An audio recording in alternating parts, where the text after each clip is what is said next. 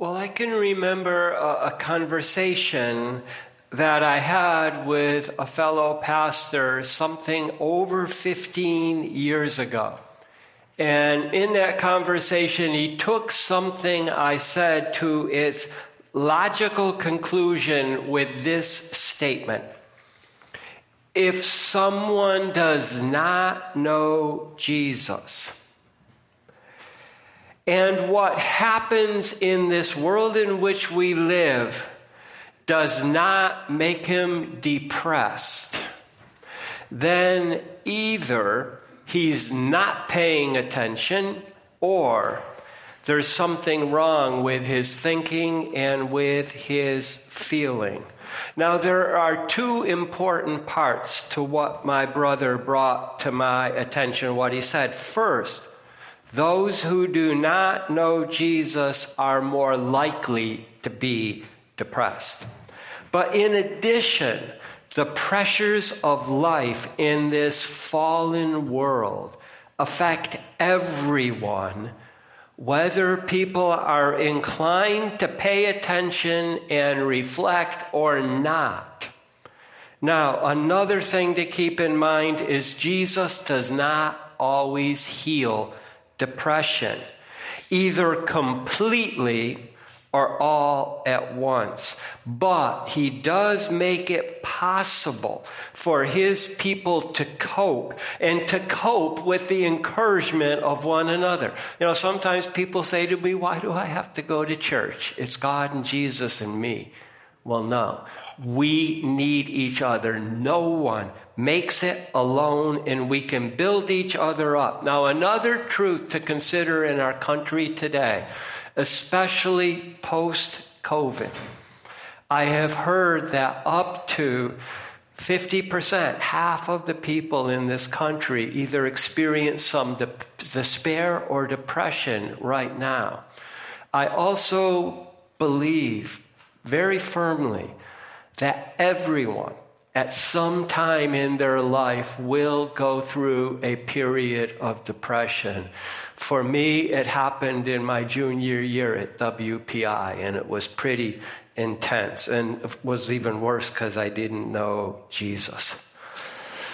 So, um, from today's story, we learn from the prophet Elijah.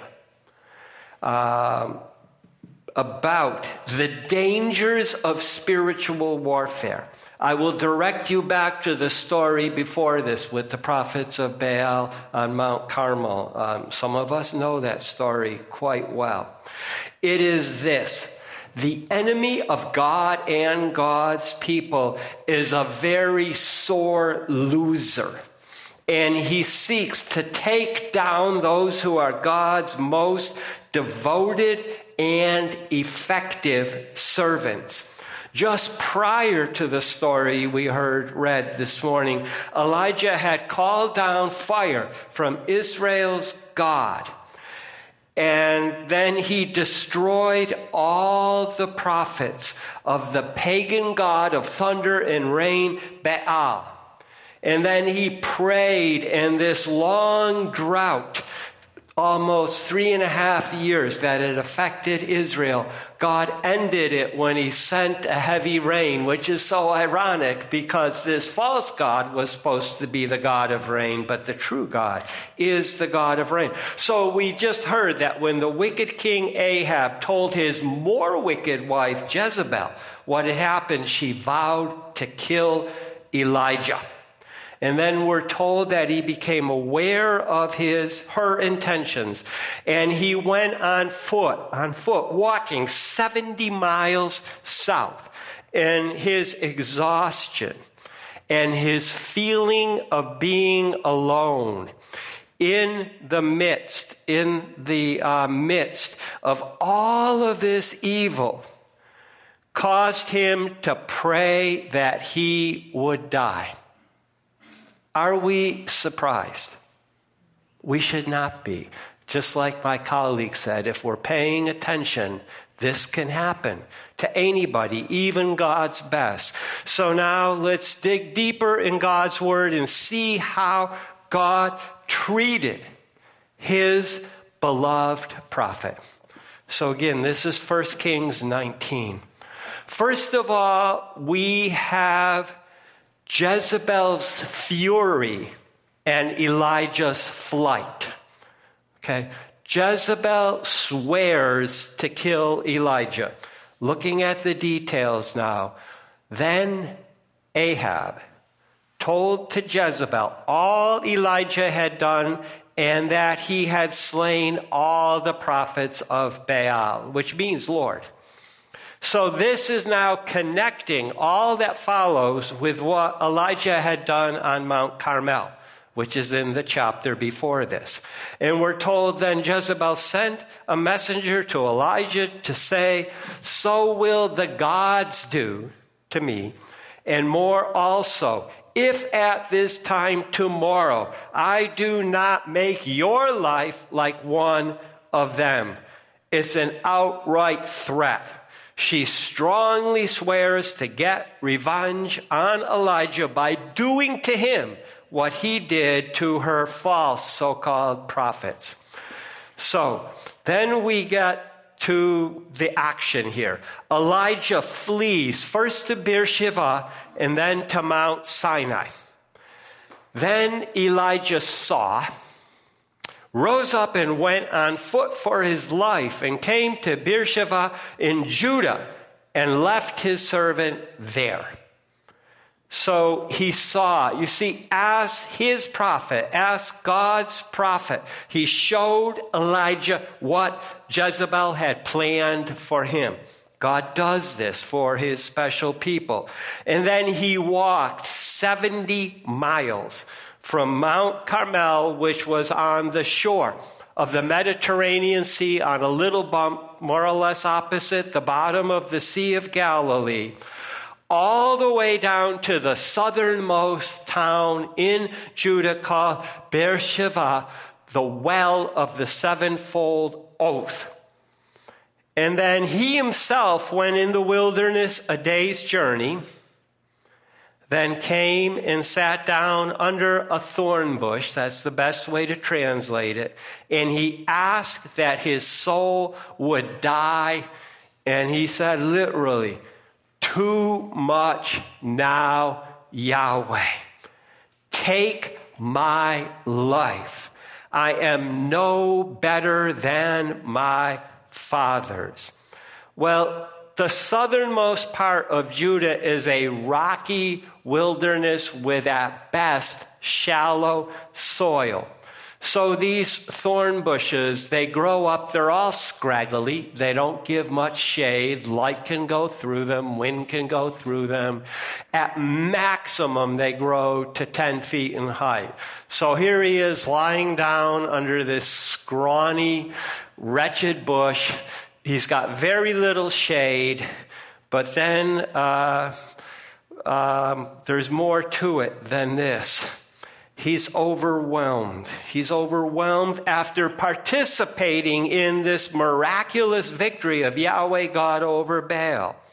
Okay, people, let's not just stop here 2,700 years ago. What does this say to us and all of us alive today? Let us realize that even God's chosen servants who have been instruments of his victories can experience exhaustion and depression. No one is immune. We're told then he lay down and slept. Behold, an angel touched him. Rise up, eat. Then he looked. Behold, a disk of bread baked on hot stones and a jar of water. Then he ate and drank, and again he lay down. So God sent an angel to gently waken Elijah and show him some food and water that he, God, had provided for his beloved prophet. Elijah ate, Elijah drank, and he went back to sleep, and that in itself is a blessing. Then came again the angel of Yahweh and touched him a second time. Rise up, eat, for the journey is too much for you. Then he arose, ate and drank, and went in the strength of that food 40 days and nights to the mountain of God, Horeb. Okay, the angel of Yahweh, the angel. Many people believe when it has the definite article in front of it, which happens many times in the Tanakh, in the Torah, in the prophets, and the writings, that this one is the pre incarnate Jesus Christ. Now, there's no absolute proof of that. I will tell you that I am one of them, but you know, I could be wrong, we could be wrong. But the point is, this is a messenger directly from God, and he says the journey that Elijah would take. Again, get out a good Bible atlas in the back of your Bibles. 280 miles through rugged terrain with next to no food or water. It required supernatural strength and do the simple arithmetic. It was such rugged terrain that he could only average seven miles per day. It took him 40 days and 40 nights to go those 280 miles. Now, to Mount Horeb. We saw this a few weeks ago. Horeb means desert, and it's equal to Mount Sinai. It had both names. Sinai means thorny. This is where Yahweh gave his people the Ten Commandments and further instructions through Moses. And as I was pulling this all together, I couldn't help but think of how Moses and Elijah would appear with Jesus on another mountain. Look at Matthew 17. Now we get to the heart. The heart of the story. We've got this depressed prophet. What does God do for him? Well, Yahweh's word to Elijah is both a question and an answer. And then we have a little appendix from the Gospel of John, and we will get to that before we finish. But he's glorified. The Son of God is glorified through his trouble on the cross. Are you starting to get the common theme? So, first we have Elijah's despairing excuse, Yahweh's mighty wind and small whisper. So, again, looking at it verse by verse, then he, Elijah, came to a cave and lodged there. It means he spent the whole night there sleeping. Behold, the word of Yahweh to him.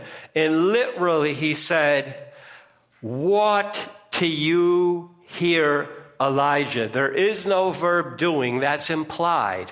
But it's basically, What are you doing here? Well, he'd been sent there by the angel for one thing.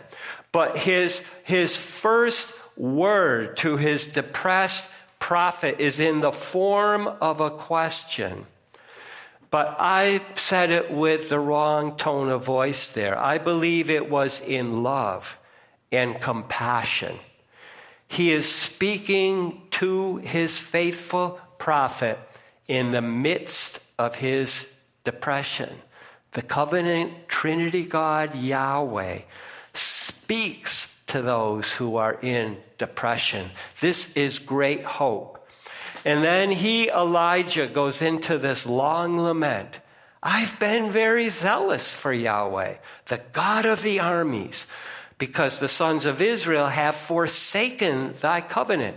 Thy altars they have broken down, and thy prophets they have slain with the sword, and I, only I, remain and they seek to take my life.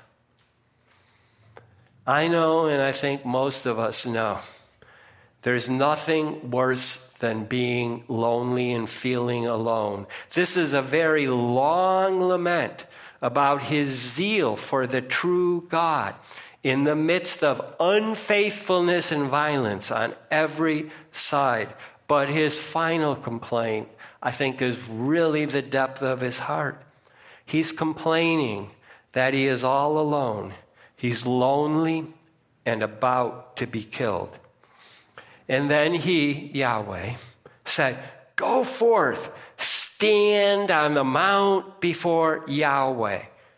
Now, seemingly ignoring Elijah's lament, or perhaps I think more likely redirecting it, Yahweh commands his prophet to go and stand before him on Mount Horeb as Moses had done almost 600 years before this.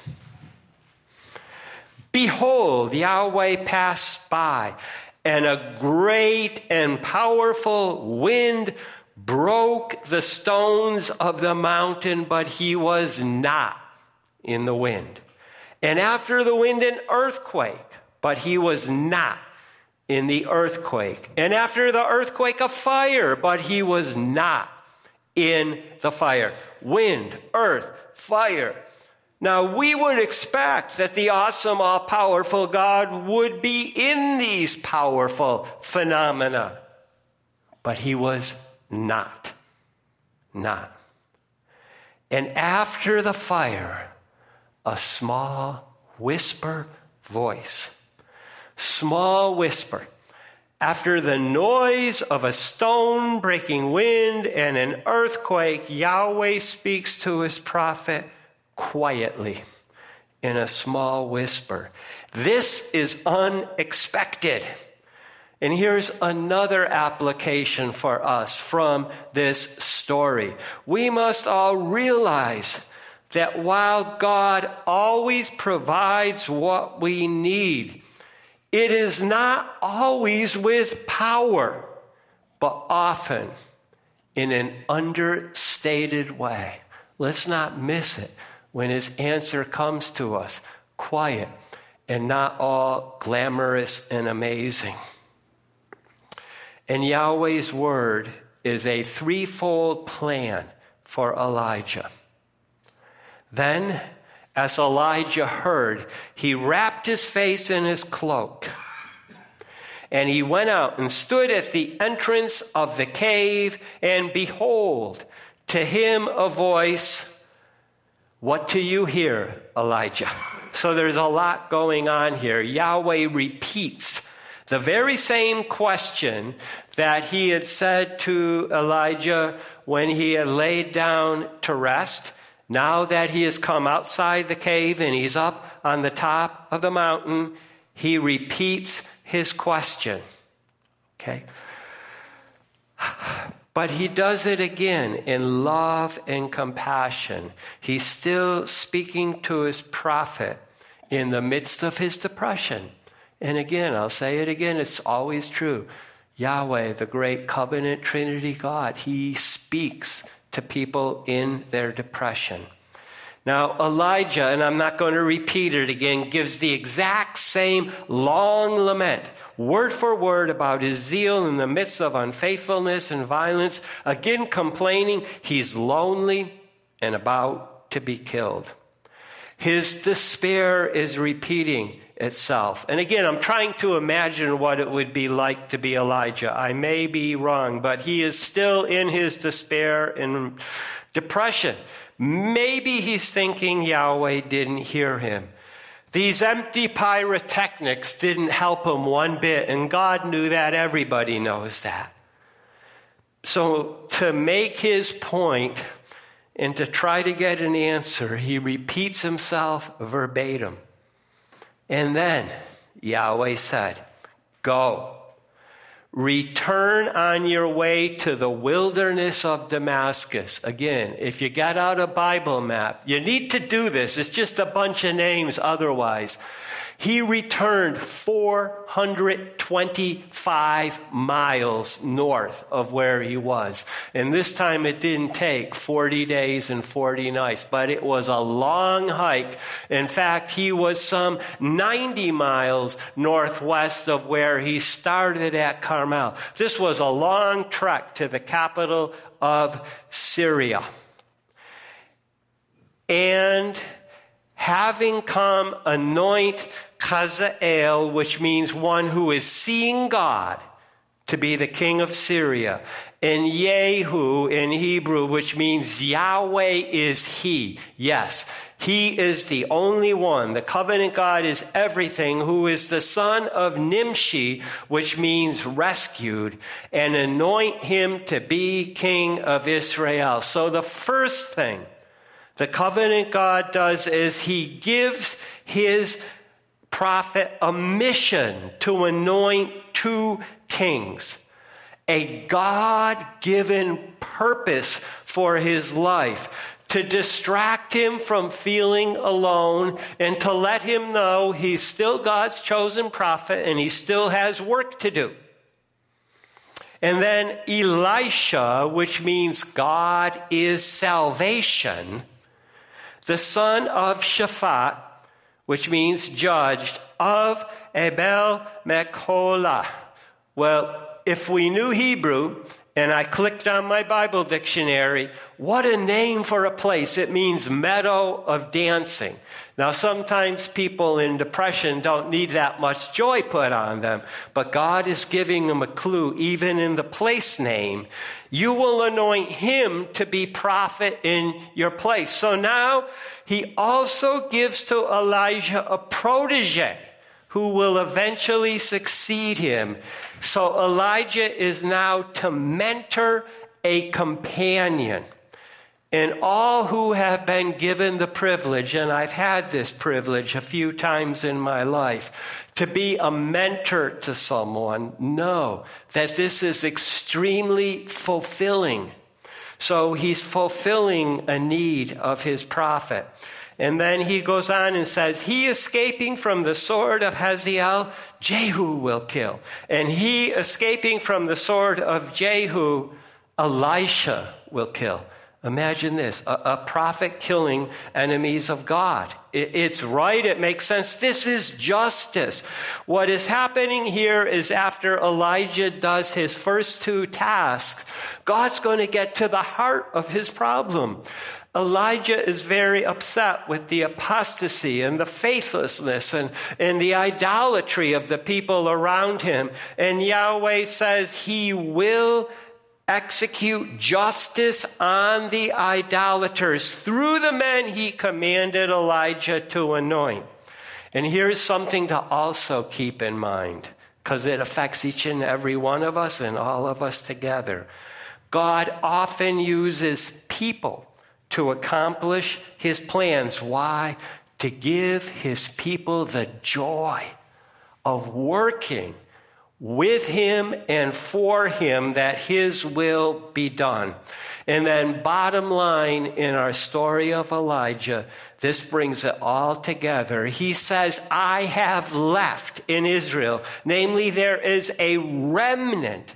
There is a remnant of um, 7,000 men.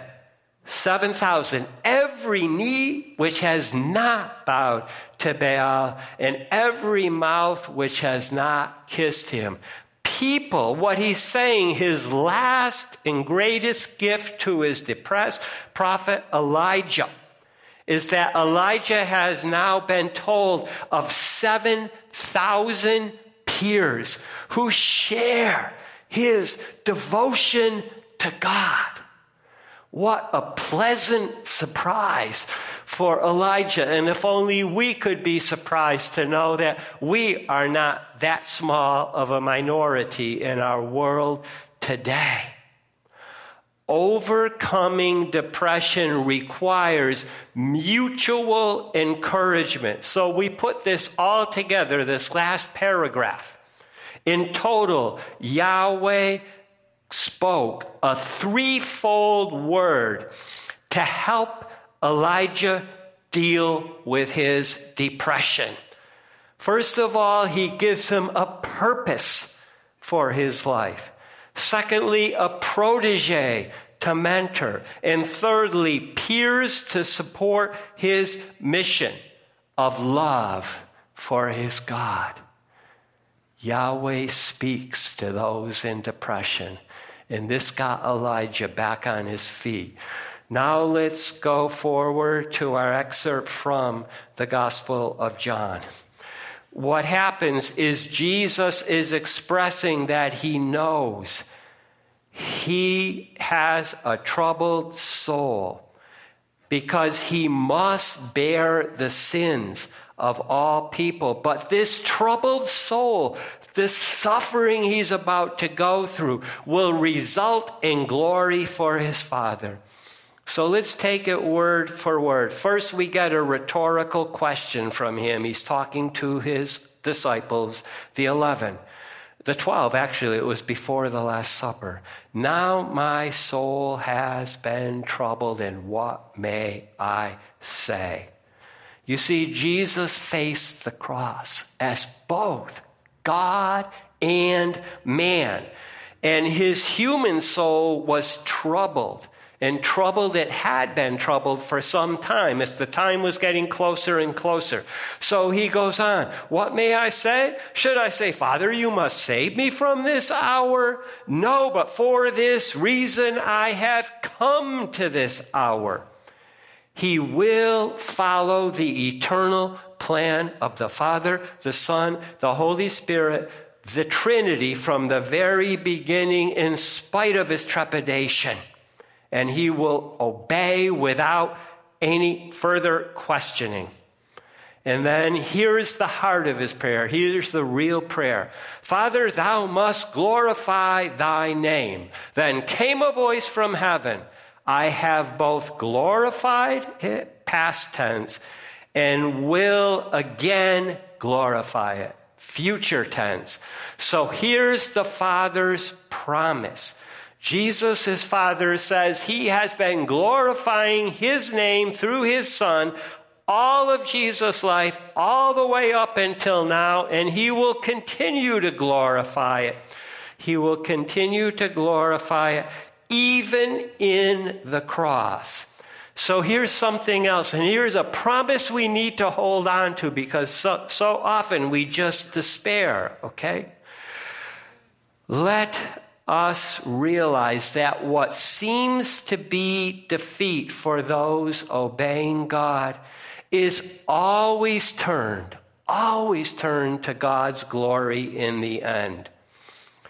And, and now for us, what does it mean for us? We must realize that in obeying Jesus' command to take up our cross with Him, God will also be glorified in our sufferings, even to the point of death for Him. And I thought, this is no coincidence. How appropriate that God directed me to preach from this passage on the day of prayer for the voice of the martyrs. So let us all live by the truth that was taught and modeled by Jesus that it is God's will that his people share in his son's sufferings in order to share in his glory. Philippians 3, I put it on the front of our bulletin every Sunday. Read it and think about it. And then Paul mentioned it for himself. God glorifies those willing to even die for him not just his son, but those who are in his son. And when it comes to this issue of suffering in Elijah, it is to be expected by everyone. Don't be surprised when it happens.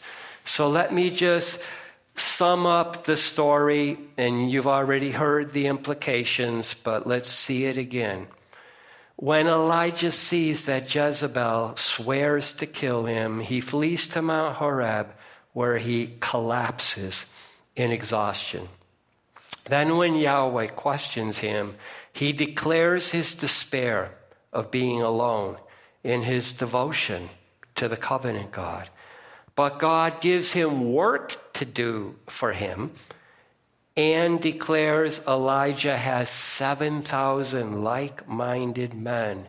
He's not alone. We're never alone. Not only is God always with us, but we have more brothers and sisters in Christ than we realize. And let's seek them out and let's comfort one another.